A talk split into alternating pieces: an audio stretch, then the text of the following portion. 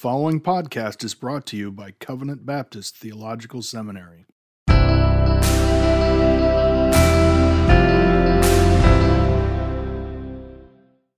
Welcome to Confessing the Faith, a theological and devotional walk through the 1689 Baptist Confession of Faith. I am your host, Sam Waldron. I'm one of the pastors of Grace Reformed Baptist Church in Owensboro, Kentucky, and the president of Covenant Baptist Theological Seminary. In this talk, we come once more to chapter 5 of the Confession, which is entitled Of Divine Providence. Paragraphs 2 to 7 of this chapter address questions raised by the doctrine of divine providence stated in paragraph 1.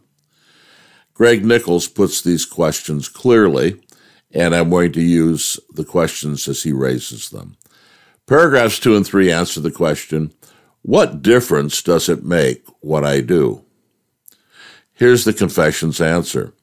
Although, in relation to the foreknowledge and decree of God, the first cause, all things come to pass immutably and infallibly, so that there's nothing, there's not anything befalls any by chance or without his providence, yet by the same providence he ordereth them to fall out according to the nature of second causes, either necessarily, freely, or contingently. Here the confession explicitly confirms that it does matter what we do, because God's providence does not ignore or override second causes and conditions, but works through them. Certain actions on our part will have certain results. This is how providence works through second causes and necessary and free conditions. Paragraph 3 goes on to answer this question in another way. God in his ordinary providence maketh use of means, yet is free to work without, above, and against them at his pleasure.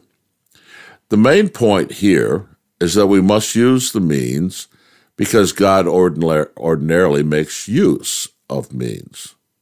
And thus, again, it matters what we do. God uses means, and therefore the means are important. Of course, the confession uh, says that God's hands are not tied by such means.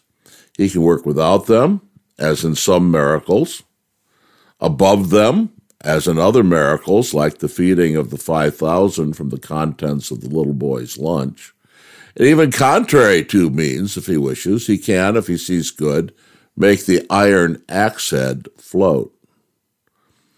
Now, understanding that God controls the world through means should keep us from three really bad attitudes. It should keep us from a miserable anxiety and complaining about life. Everything is under the control of the living God. If you believe that, it will keep you from an anxiety and complaining which will make your lifestyle miserable. It will also keep you from, in the second place, a paralyzing fatalism. What difference does the use of means make? All the difference in the world, because God has ordained the means to the end.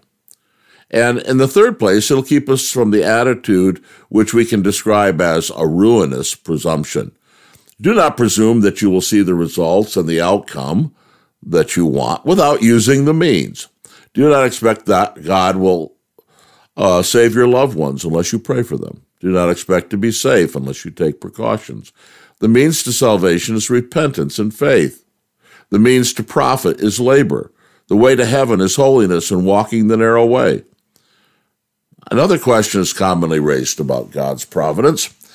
Uh, Pastor Nichols puts it this way If God is in control of all things, how can God blame me for my sins? The answer to this comes in paragraph 4.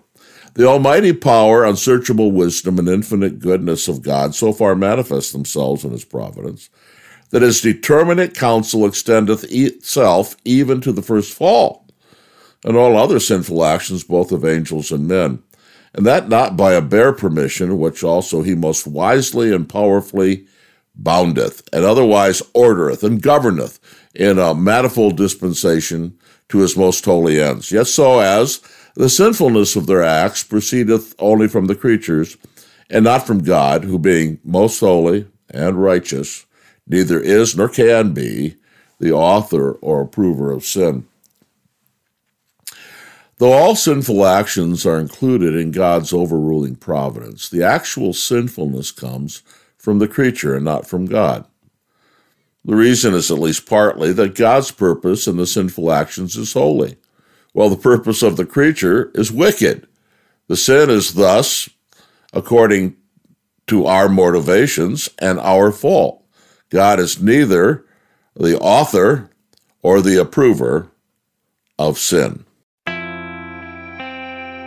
Thank you for listening to Confessing the Faith on the Man of God Network, brought to you by Covenant Baptist Theological Seminary. CBTS is a confessional Reformed Baptist seminary which provides affordable online theological education to help the church in its calling to train faithful men for the gospel ministry. To learn more about how you can partner with us in providing informed scholarship with pastoral heart, visit cbtseminary.org.